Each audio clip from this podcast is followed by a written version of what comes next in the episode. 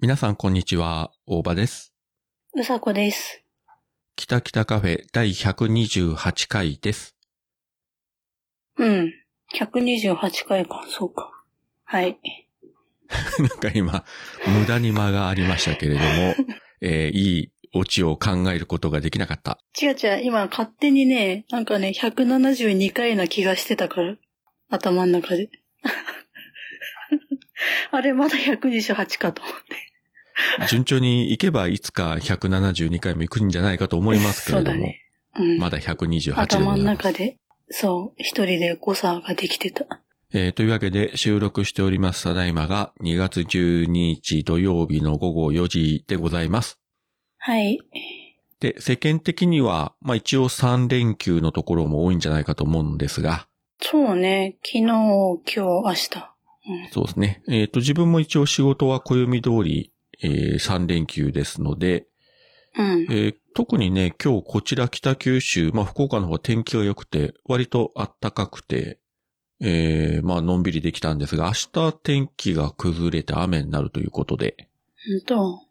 今、窓から外を見ると結構ね、青空がこう見えるんですけどね。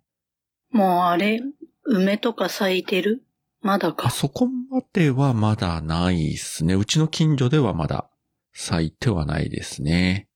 うん。まあ、つってもこの状況下なんで、そんなにね、遊びに行くとかね、人多いとこにやっぱり行きにくいので。そうね。で、今日は午前中あの、うちから小1時間ぐらいのところにあります、あの、まあ、大戸町というところの道の駅に行ってまいりまして。うん。野菜とかなんやらかんやら買いまして、うん。うん、で、その後、さらにそこから少し離れた、あの、まあ、山の中にある、えー、高川郡の赤村というところに行って、そこも野菜の直売所があるので、まあ、そこでも買い物をして、まあ、帰ってきたと。うん。で、やっぱそっちの方も人が、普通の土曜日よりは、やっぱりお客さん少なかったですね。そうか。うん。まあ、帰って、ゆっくりできたですけどね。で、まあ、うん田舎の方なんで全然車の渋滞とか元からないところなんで、まあ、のんびりとドライブもできたし、いいね。気分転換しないとね、いくらコロナって言ったって家にずーっとね、閉じこもるわけいきませんの で、ごめんね、閉じこもって て。でも、いいです。君はいいんです。冬眠中です から。それは分かってはまい、す。すいません。はい。まあ、その北海道と北九州じゃほら、気温も違うし ね。うんねえ、まあしょうがないよね、これはね。まあ、全部雪のせいだよ。そちらは今、何度ぐらいですか、気温は。今ね、えーっと、マイナス4度。やっぱ寒いわな。寒いね。いや、それでもね、昼間はやっぱ、あったかいよ。あの、日が出てるとさ、ポカポカしてて、あ、春近づいてきたなって、ちょっとわかるぐらい。いや、それでもほら、札幌の方が、ね、大雪で JR 止まるとかいうのずっとね、ニュースで見てて、うん。なんか、いや壮絶にすごかったみたいね。ああ、あのね、やっぱ同じ北海道でもさ、全然違うんだよね。あーこっちはさ、全然雪がね、少ないのよ。ちょっとあれしたら地面見えてるぐらいな感じでさ、あーじゃあもう本当に大した、雪自体は大したことないわけね、そこは。そうそうそう。だから、ニュースでさ、札幌とか、すごいじゃん、雪降ってるの見て。いやー、そうね大変だなーと思って、一言のように見てるけど。いや、もう札幌とかね、あのー北陸とか東北もそうだけど、急激にねね、えあの、ものすごい量降って、なんか雪かきをしてもしても終わらないみたいなね。うん。昨日、おとついぐらいかな、なんか関東もかなり降るんじゃないかとかいう予報があったけれども、まあそこまでは関東は降ってないのかな。ね、ちょっと待ってるのは見たけどね。まあでもね、用心に越したことはないし、うん。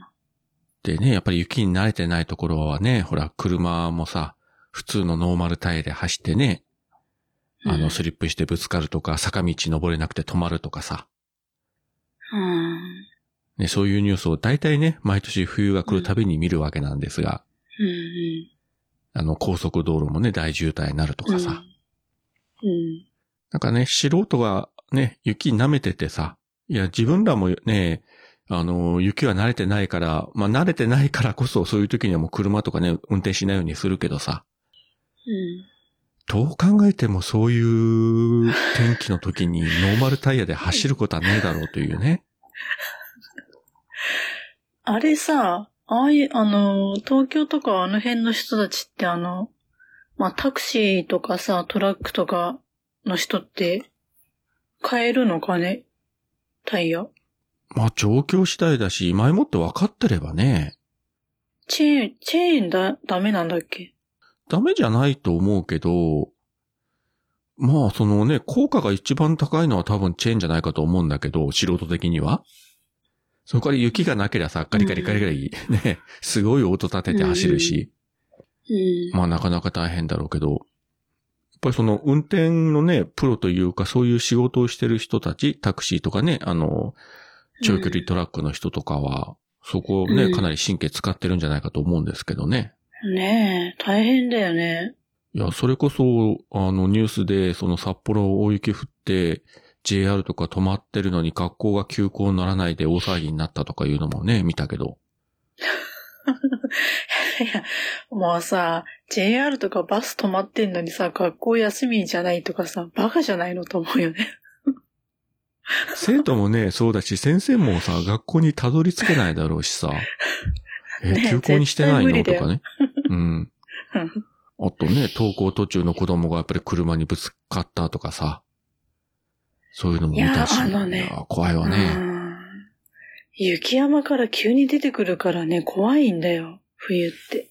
ほら、あと、必ずこの時期にやっぱりなんか無理な登山をしてさ、遭難する人とかさ、あの、スキー場でも、その禁止になってるとこでほら、滑ったりして迷ってしまってさ、とかさ。ねえ、皆さん、舐めちゃいかんですよ。やっぱり冬の山とかさ、スキー場であっても。うんなんだろうね。いや、俺はね、いけるみたいな自信があるのかね。多分ね、何の根拠もなく思ってると思うよね。あるいはもう、毎年ね、冬山とか登ってる人たちが、俺は慣れてるからとか思ってさ、うん。うん。でもやっぱり自然をね、舐めちゃいかんと思いますよ。ね。いや、なんていうの前は大丈夫だったかもしんないけど、今回も大丈夫って保証ないもんね。同じじゃないからさ。救助に行く人たちも本当に命がけだしさ、うん。場合によってはね、その二次災害じゃないけれどもね、巻き込まれてというのもあるだろうし、うん。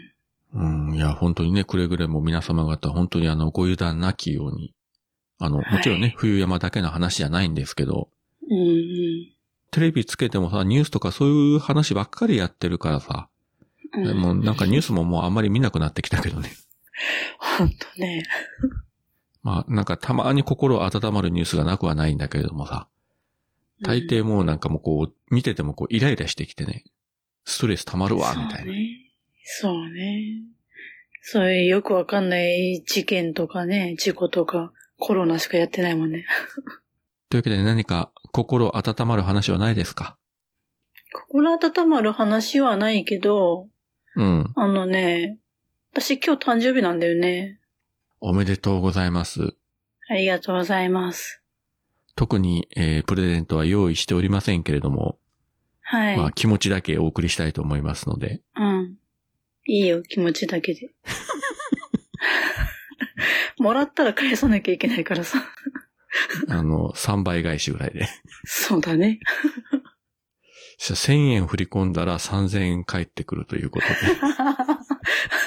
そうね。 で、1万円なら3万円か。なら、ちょっと口座教えて俺振り込む から。あの、なんだっけ、なんとか視点に。 サルビア支店に。サルビア視点に。ああ、でも本当におめでとうございます。まあ、年齢をいくつかっていうのは、あの、前回の放送でも言ってますんで、まあ、ここでは聞きませんけれども。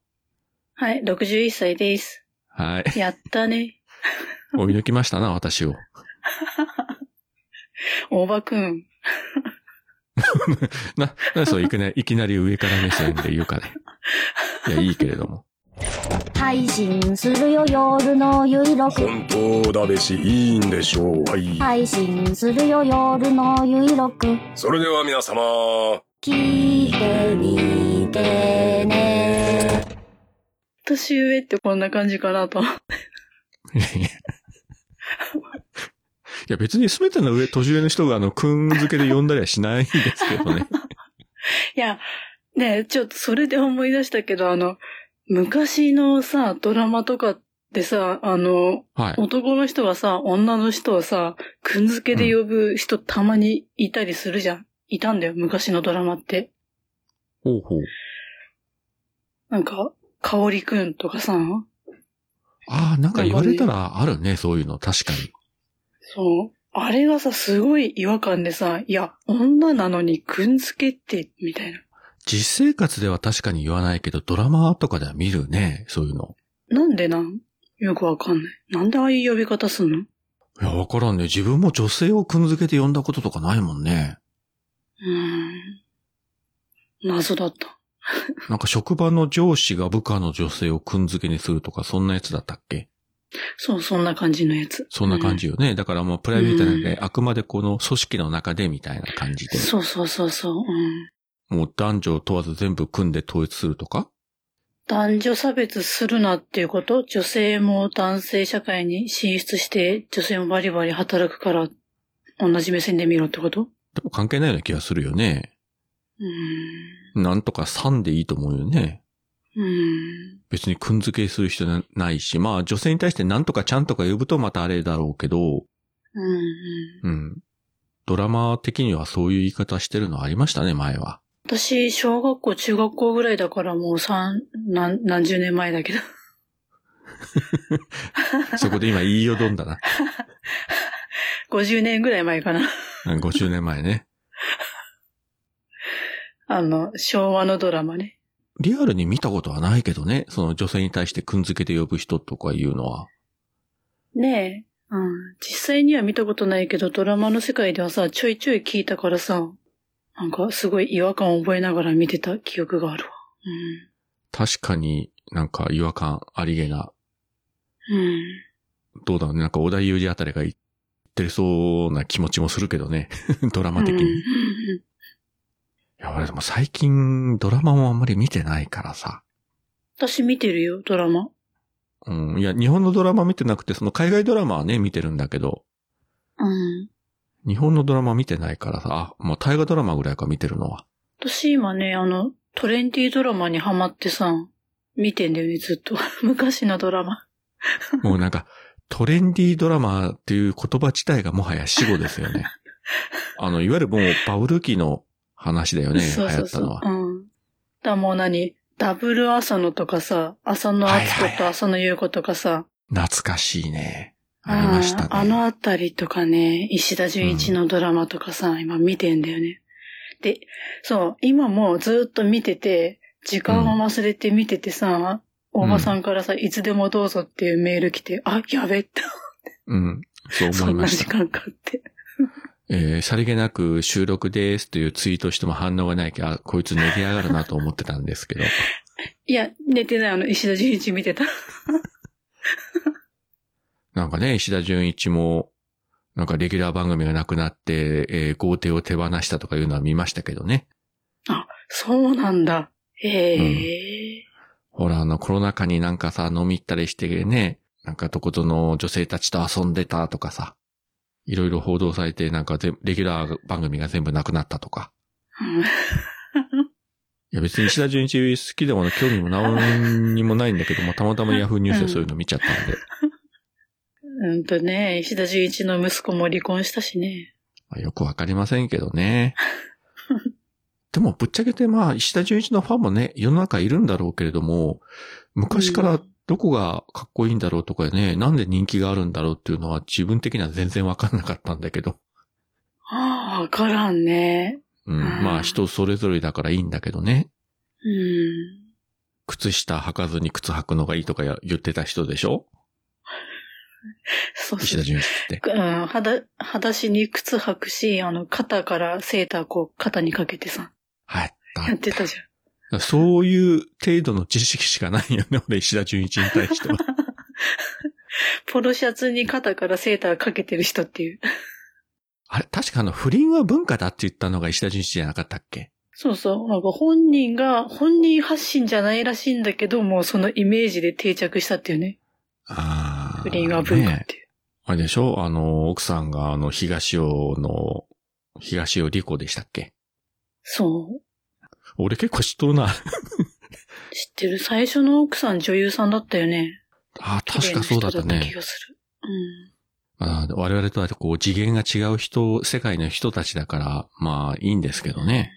次元違うし、興味もないのに、まあちょいちょいよく知ってるよね。 ほら、ヤフーの画面開いたらね、一応ほら、ニュースとかバーッと出てしまったらさ、なんかつい見ちゃう時があってさ。ね。だからそのね、ドラマもバラエティも見てないのに芸能ニュースだけとりあえずは知ってるみたいな ね。何の役にも立たないけれど。そうそう、なんか上辺のうっすらした情報は一応知ってるっていうね。あ、そうなんだ、みたいな。うん。なんかね、あと、なんだっけ、最近見たニュースは。あれか、あの、水谷豊の相棒があるじゃないですか。ああうんいや、あの、また、あの、相棒、相手が変わるけど、次は誰だみたいな ね。ニュースあ、とか見た、それ。 ドラマ見てないけど、そういうニュースだけ見てるけど。まあ、別に誰がなってもいいんだけど、でも、あのドラマ、もうそろそろもうね、水谷豊の年齢考えてももう無理があるでしょうと思うんだけど、ねえ、もうギリギリじゃない。いやだって、あの、どんどんどんどんね、新しい人交代するのはいいけどさ、もう年の差が離れていく一方みたいな感じになるじゃん、どうしても。うん、ねねえ。だからもう、全然あの、相棒じゃないような気がするんだけどね。え、確かに。すごい大先輩と後輩みたいなさ、なんかそういう立ち位置になってしまうから、何次の相棒が誰かっていう人がさ、あの俳優の名前が出てたけど、年齢差考えたらおじいちゃんと孫みたいな感じだけど。そうそう、なんか福士蒼太がとか上がっとったけど、い や、それ全然違ったのと思って。大丈夫かなと思ったけまあでもほらね、視聴率取れるからね、テレビ朝日もやめられんだろうし、これとかほら、ドクター X とかさ、あとあのねあー、科捜研の女とか。ど。ああ。ねなんだろうね。あえああいうドラマはさ、みんな実写版のサザエさんとかドラえもんの息じゃないずーっと終わらないみたいな。そうそうそうそう。でもほら、まあドラえもんもね、声優が変わったりはしたじゃないですか。うん。うん。で、まあそういうこともできるけど、ね、今更、実写ドラマの場合はね、ねえ。なかなか、あの、海外のドラマだったらさ、長く続くし、あの、やつとかだったらね、あの、レギュラー陣がもういつの間にか全員変わってるとかいうこともあるんだけどね。うんうん。 10年とかね、続くドラマだったらさ、毎回シーズンごとにこう何人かずつ入れ替わって気がつくと、あの番組スタート時のメンバーが全部変わってたみたいなね。珍しくはないけど、ドラマによってはなんか主人公が一人一人死んでいくみたいなさ、で入れ替わっていくみたいなさ。そういうのはね、向こうのドラマはね、珍しくないけど、まあ、日本ではさすがにないかな。うん。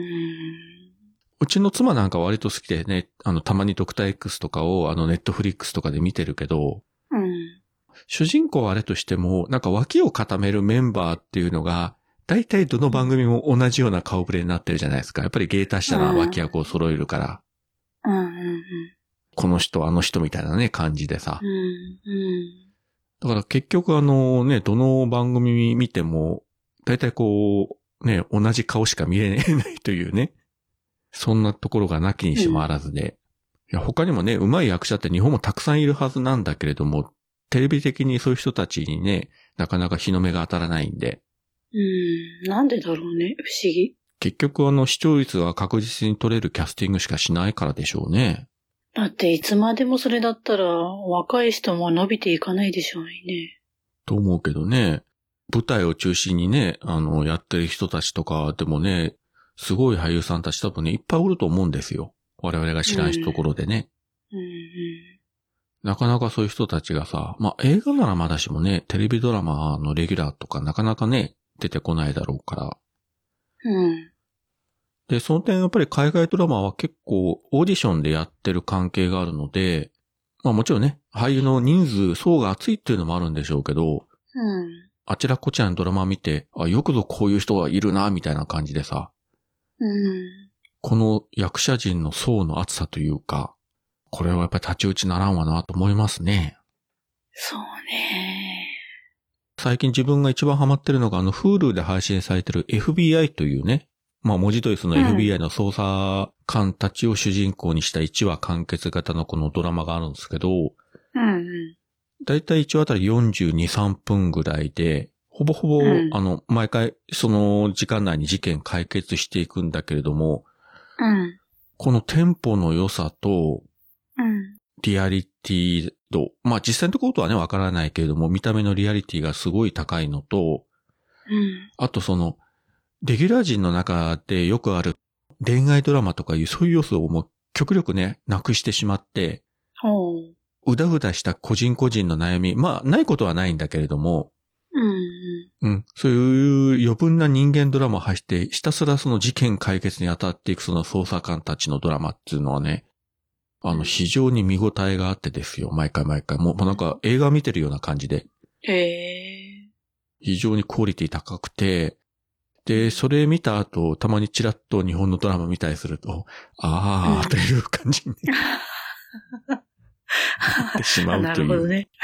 うんいや、これはもうお国柄とかもいろいろいろあるからね、もう一概に、じゃあアメリカンドラマが上で日本のドラマが下かとかいう話でももちろんないんだけれども、うんうんただやっぱり予算のかけ方とかがもう全然違うし、もう脚本からやっぱりきっちり作られてるから、まあね、どうしてもよ日本は予算的な制限もあるし、あれかもしれないけど、せめてシナリオのレベルをもっと上げてくれたら面白くなるんじゃないかなとかね。そうね。俳優の存在感とか個性に頼りすぎてるじゃないですか。うん。あの、例えば水谷豊がとかね、沢口康子がみたいなね。それに頼り切ってる部分もかなり大きいので、いや、それもね、もちろん大事なんだけれども、うんうん。それ以外のところでもっと勝負していかないと、結局、いくら視聴率が取れるからといってね、というふうにね、ついつい思っちゃうわけですよ。うんいや、あの、ちょっと思ったのがさ、今そうやってなんか刑事ドラマ、日本のさ、刑事ドラうマん視聴率取ってるじゃん。うん。え、大体それ見てるのって、年齢層高い気がすんだよね、きっと。多分ね。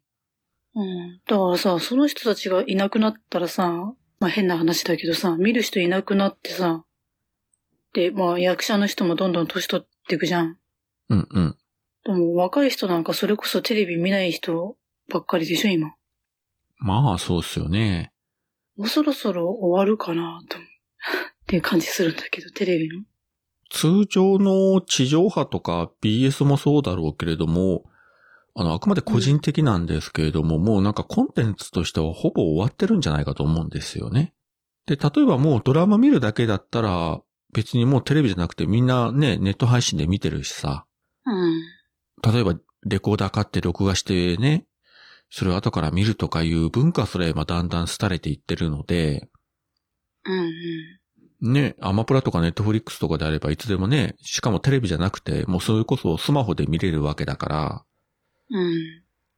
そういう時代になってるのに、相変わらず、その、地上波だと、ね、今までと変わらず、あの、CM をボンボン入れてきてるドラマをね、いつもこう、同じような時間帯にやってるというのは、うん。どうなんでしょうね。 もうテレビを見るしかもうやることがない人たちはそれでいいんでしょうけど、あと10年持つかどうかかな、みたいな気もするけどね。 10年後も一応やってるのはやってるんでしょうけどね。あうん。果たして見てるかどうかはわかんないけれども。ーうん。だってほら、例えばさ、もうニュース番組だって、例えば夕方の6時台とかさ、まあ多分どこの地方もそうだけど、だいたういん平日の6時台って、まあ全国ネットのニュースと各ローカル局のニュースでやってるわけじゃないですか。うんうん。うちの男もそうだけど、で、うん例えば6時半ぐらいに家に帰ってきてテレビつけてチャンネル変えていったら、どこの番組もだいたい同じニュースやってるんですよ。同じ時間帯に。 いやそうね。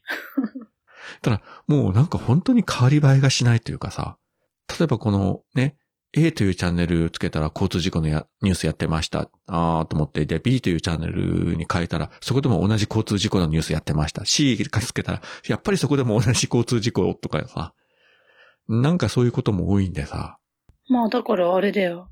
どのキャスターが好きかって選ぶしかないよね。みんなそれで見てるでしょ、きっとね。でしょうね。うん。個人的には、別にいらないと思うけども、よくほら、コメンテーターっているじゃないですか。ワイドショーとかうでも。ん。うん。こう、専門的なことを解説する解説員みたいな人だったらまだわかるけど、うん。なんかね、その都度都度の事件とか、ね、あの、フライターこうコメントしてとかいうのを、その専門家でもなく、まあ、ただのの、なんかタレントとかさ、あるいはもううんほとんど素人みたいな人たちとかさ、いらんわと思って。 いらん、いらんね。本当にね。 毎回思うけどさ、それは。ニュースも、だから自分も最近見るのはあの CS とかで、あのニュース専門チャンネルがあるじゃないですか。うん。あの日テレニュースとか TBS ニュースとか、もう24時間ニュースだけずっとやってると。で、あの余分なコメンテーターとかそういう派手なやつはなくても淡々とずっと24時間流してるという。と、あれを見るのが一番多い気がすうる。ん。もう余分なね、あうのんコメントいりません。もう事実だけ淡々とやってくれみたいな感じで。いや、もうそれで十分だと思うけどね。だからもうそこでニュースとまあ天気予報を見て、もうそんな感じでいいようなね、ことが多いっすよ、最近は。うん。あとはもう通常通り映画見て、アニメ見てとかね。ポッドキャスト番組の音楽がしっくりこない。訴求力のある CM を作りたいけど、音楽の商用利用はめんどくさい。新たにレーベルを立ち上げたが、ライバルに差をつけたい。折れた前歯を差し歯にしたけど、違和感がある。ぜひ一度、ジャックインレベルにご相談ください。相談料無料。ご満足いただけなかった場合は、他のレーベルをご紹介します。イェイイェイイェイ。あなたのジャックインレベル。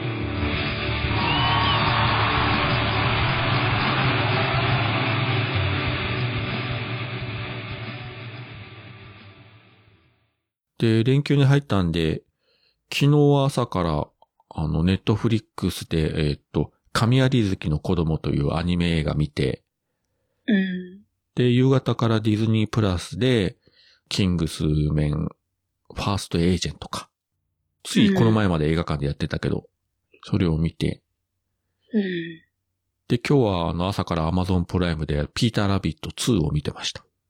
うーん。よう見るね。もうね、息をするように映画を見るという。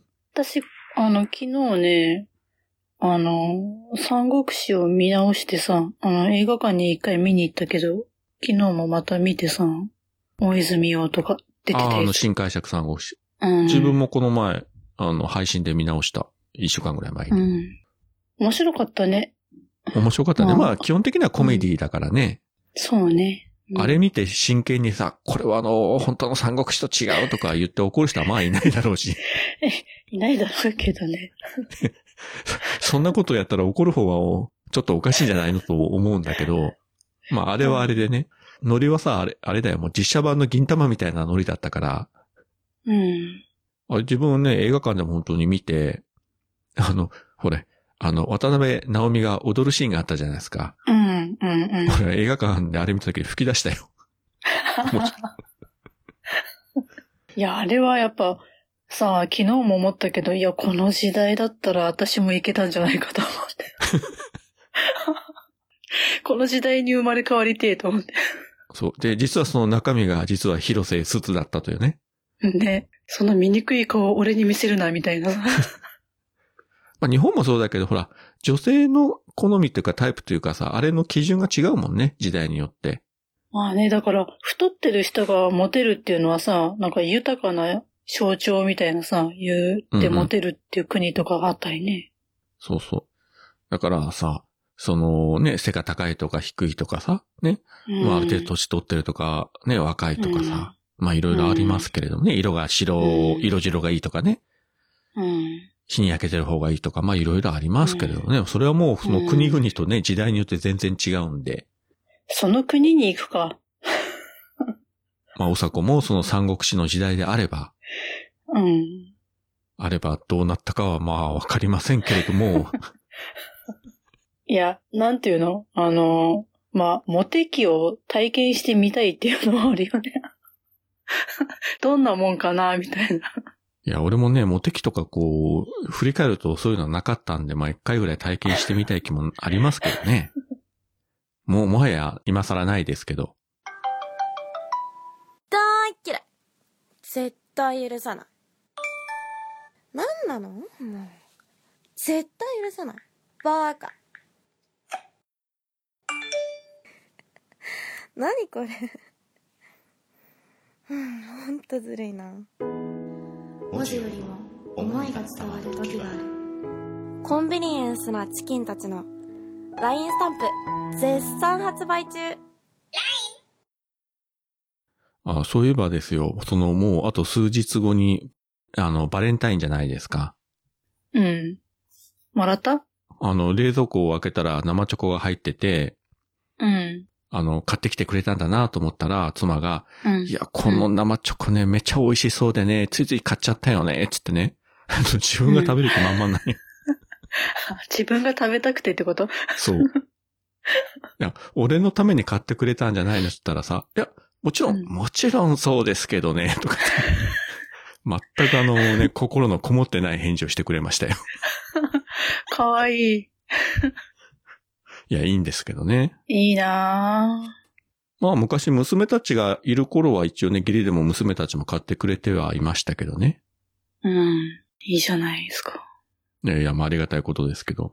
でもこう、独身の頃に本気で女性からもらったとかいうことは一度もないんでね。義理はあったけどね。思い出した私、チョコ買うのを忘れた。いや、子供にさ、うん。あの、お菓子をさ、お菓子とかちょっとお小遣いとかさ、なんかちょっと定期的に送ったりするんだけど、うんうん。今日もさ、さっき頼んだんだよねって出しってさ、宅急便を出したんだけど、ああ、チョコ買って入れとけばよかったなーって今思い出した話を聞いてて。明日送るえー、もう送んないめんどくさい、そん ななんか。まあ、まあ、子供さんもいいんじゃないですかお母さんからチョコレートそんなに欲しいとは多分思わないだろうし。 あ、うん、いや、いいわ、あの、LINE ギフトでちょっとチョコ送るわ。うんお店で交換できるやつ。あるいはチョコレートの写真だけ LINE で送ってやると か。とりあえず今年はこれで勘弁な、写真みたいな。いや、実物がいいでしょ、さすがにさ。いや、それは実物子供かがわいいそでうじゃんすけどね。いや、なんかそういうのを聞くと、君も、やっぱり、子供の親です な。いや、一応ね。一応産んだ から。いやいやまあ、産んだんでしょうけどね。自然発生はしてないでしょうから。うん、橋の下で拾ったわけじゃないから。卵を温めたわけでもないでしょうし。 ねえ、ピースケじゃないからさ。まあ、この時期ね、まあそういう家族間とかね、あるし、もちろんね、彼氏彼女の間でもいろいろあるでしょうけれども、うん。うん。まあ、いただいた方はきっちりね、お返しをしましょうと。はい、参拝返しでお願いします。もらった人ね。たとえ義理でもらったとしても、ね、やっぱりお返しはちゃんとね、しなければいけませんし。そうだよ、いくらチロルチョコ1個だってね、ちゃんとしたものあげないとね、本当に後が怖いからさ、女ってね、さ。俺もちゃんと買ってるから。 たとえ自分が食べたい生チョコを買ってきたと言われても、ちゃんとお返しはしますよ。一応自分も一口ぐらいはもらえるでしょうし。いや、それでもね、なんか、早々と昨日か一昨日ぐらいから買って冷蔵庫に入ってるわけですよ。おういや、いいんだけどさ、 と思って。いや、っていうかさ、なんか逆にあの人気のチョコって早く買わないと売り切れちゃうんだよね。まあまあ、そうよね。うん。で、別にそんなに自分をさ、その、自分の妻にチョコレート要求もしないしさ、うん。くれなかったからって、うん。なんか言うわけでもないしって。そうそうそう。まあ、今更さ、もうこの年になって、つ妻からチョコレートもらえませんでした、つって、それがね、原因で夫婦喧嘩とかもしませんし、いやー、ちょっとそういう喧嘩してもいいんじゃない可愛い夫婦だなと思うけど。でもそれで大喧嘩になってさ、警察呼ばれてさ、ニュースになってさ、うん。それこそね、さっきの話じゃないけどさ、各局のニュースで、えー、北九州で、妻からチョコレートをもらえなかった夫が、えー、妻を殴るという事件が発生しましたとか。どのチャンネルでもそれやられたら嫌だよ、俺は。ちょっと見てみたい。まあでも日本全国探せばそういうのでけ、ね、喧嘩して大騒ぎになるご夫婦とかね、なんかカップルもいそうな気はしますけどね。ねえ、ちょっとそれで思い出したけど、こないだおばさんさ、なんかツイートしてなかったコロナ禍で離婚する人が増えるみたいなさ、増えたみたいな。コロナのせいで離婚をする人が増えたみたいなツイートしてなかったっけなんかそういうニュースみたいな。ああ、なんかリツイートしたやつ、うなんかありましたね。結局ほら、ねえ一緒におる時間が長くなるからみたいな感じで、あるいはそのね、ほら、在宅ワークとかでさ、そうか、そういうことうん、なんかそういう話じゃなかったっけあ、いや、私あんまり中身見てないんだけどさ、なんか、ただ単純に仕事がなくなってお金がなくなったから、金の切れ目で円の切れ目なのかなと思ったら違うのか。いや、それもあると思うよ、実際のところは。やっぱうり。ん。うん、まあ、いいか悪いかは別にしてもね。うん。やっぱりでも一番問題は、ね、ほら、昔 CM であったけどさ、亭主元気で留守がいいっていうのがさ、うん。大昔にあったけど、あれとね、それと同じように、そのね、旦那さんがずっと家にいてさ、家で仕事してるとかでさ、うん奥さんが鬱陶しく感じてさ、ストレスが溜まってぶつかってとか、多分ね、そういう人は多いと思うよ。え、何のためにその人と結婚したんだろうね。 一緒にいたいから結婚したんじゃないのかね。でもさ、24時間一緒って言ったら多分ね、お息詰まるんじゃないのそれが毎日毎日だったら。そうなのか。いくら夫婦でも適度に仕事に行って、こう、会う時間がない方がいいのか。やっぱりほら、夫婦の間もソーシャルディスタンスですよ。あーなるほどね。いや、だから、うちだって別にね、土日は二人とも家にいたとしても、もちろんご飯食べる時とかは一緒だけれども、うん。あとは自分はもう、その、リビングで映画見るときは別にして、そういうのがなくなれば、自分の部屋で一人で、それこそ今、このように収録したりとか、編集したりとかさ、うん。してるし、常にずっと一緒っちゅうことはないですよ。向こうは向こうでね、うんやりたいこともあるし。いや、まあ、そりゃそうなんだけどさ。でも、お互い好きなことをしててもってことでしょそうそうそう。だから、適度な距離感はね、いると思うんですよ。うんうんうんまあその夫婦じゃないとしてもさ、普通のね、うんカップルとかパートナーでもさ、もう常にずーっと一緒にっていうのは、多分どっかでね、それは新婚さんぐらいですよ。そんなにくべたーっとくっついてさ、ね、うんあの幸せオーラを発するのは。うん。そういうことじゃあ、別れた人は熟年の方が多いってこと新婚いや、さまんあじゃそなこまくて。で詳しくは調べてもないけどさ。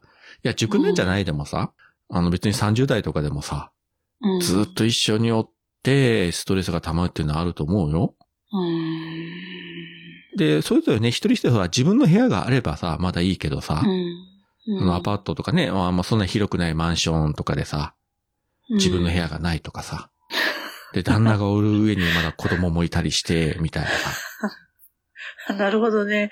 ああ、ただ奥さんのね、イライラは、うん、募ると思うよ。そうね。子供はね、仕方がないけど、で、ほら、こ例えばご主人がずっとね、在宅勤務で家で仕事をするとかなった場合、まあ自分の部屋で仕事するにしてもさ、うん。うん。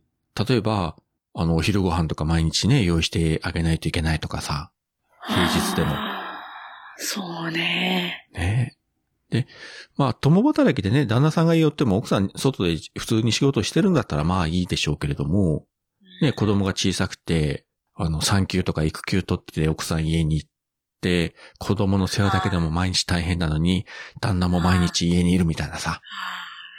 そうか、子供がもう一人増えるみたいなもんか。そうそうそう。そういう人は多いんじゃないでしょうか。わかった。わかったわ、やっと意味が。なるほどな。じゃないかと。まあ、あの、すべての、えー家庭がそうとは言いませんけれども、 多分一部には、やっぱり、亭主元気で留守がいいと思ってる、えー女性の方もいらっしゃるんじゃないかと。あー確かに。いや、っていうかさ、私が一番よく言ってるよね。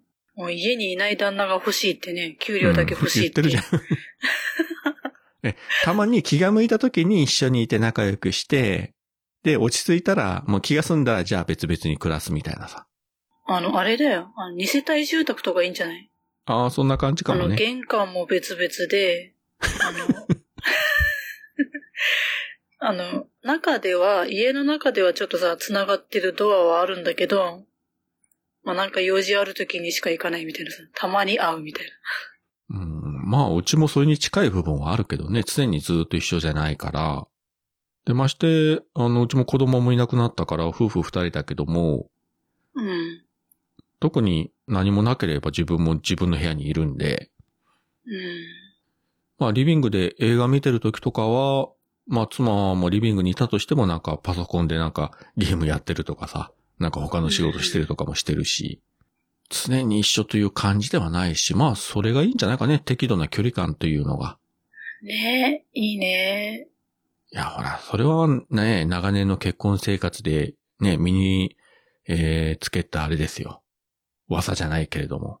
つうかさ、もう60近い夫婦がさ、そう、ベタベタ常に一緒にいたらさ、それはそれでなんとなく嫌だと思うよ、見た目も。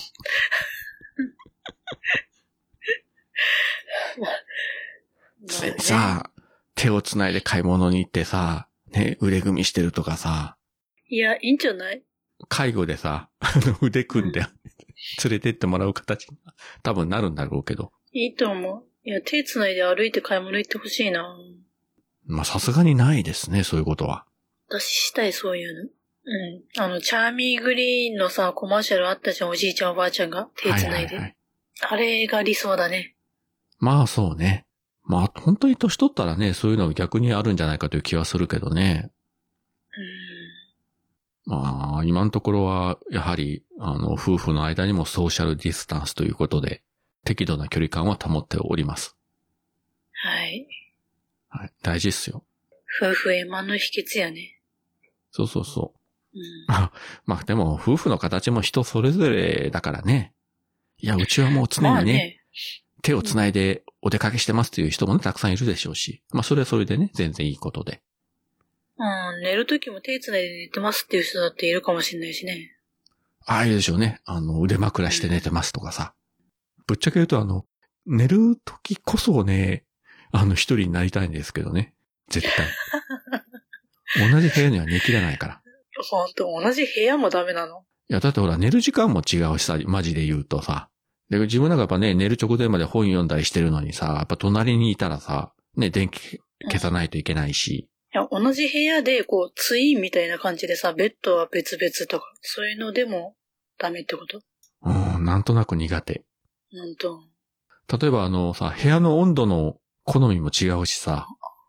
ははなるほどな。だから夏場さ、自分だって暑いから冷房を何度にセッティングとかしてもさ、向こうからしたらそれ寒いから嫌だとかさ、あるじゃん。ああ。そこか、そういうのもあんのか。そういうのがあるんですよ。だからやっぱり寝室も別々だったら、お互いにね、ストレスがたまらなくていいぞと。なるほどね。実際やっぱりね、向こうの方が寒がりだから、自分の好みの温度で冷房入れるとやっぱりね、寒いって言うんですよ。あだからね、そういうのがあるんで、やっぱり一緒の部屋にいるというのはなかなかね、無理が出ますね。あ。あれだね。うん本当に、一人一部屋だね。基本。まあ、可能であればね、もちろん、いろいろね、家庭の事情はありますけれども。もちろん、うちもあの、結婚した当初の子とか、子供が小さい時とかはね、もちろん同じ部屋に寝てましたけど、うん。あの、まあ、狭い賃貸のマンションだったんで、うん。それはね、あもう当時は当たり前だったけど、まあ今の家に引っ越してからは一応別々にというね。うん。で、子供たちもある程度大きくなったら、それぞれ自分たちの部屋でね、生活するし、うん。そんな感じですね。私もな、ちょっとチャーミーグリーンしてくれる人探そはい。ということで、えー、うさこへの誕生日プレゼントは、チャーミーグリーンをしてくれる相手、よろしくということで。う。はい。あの、たまに会うだけでいいです。あの、べったりじゃなくてね。そうそうそう。ね。 適度な距離感を保って、チャーミーグリーンをしてくれる男性をうさこ絶賛募集中ですので、えーはい我こそはとお願いおします思いの方は、ぜひご一報いただければ、はい。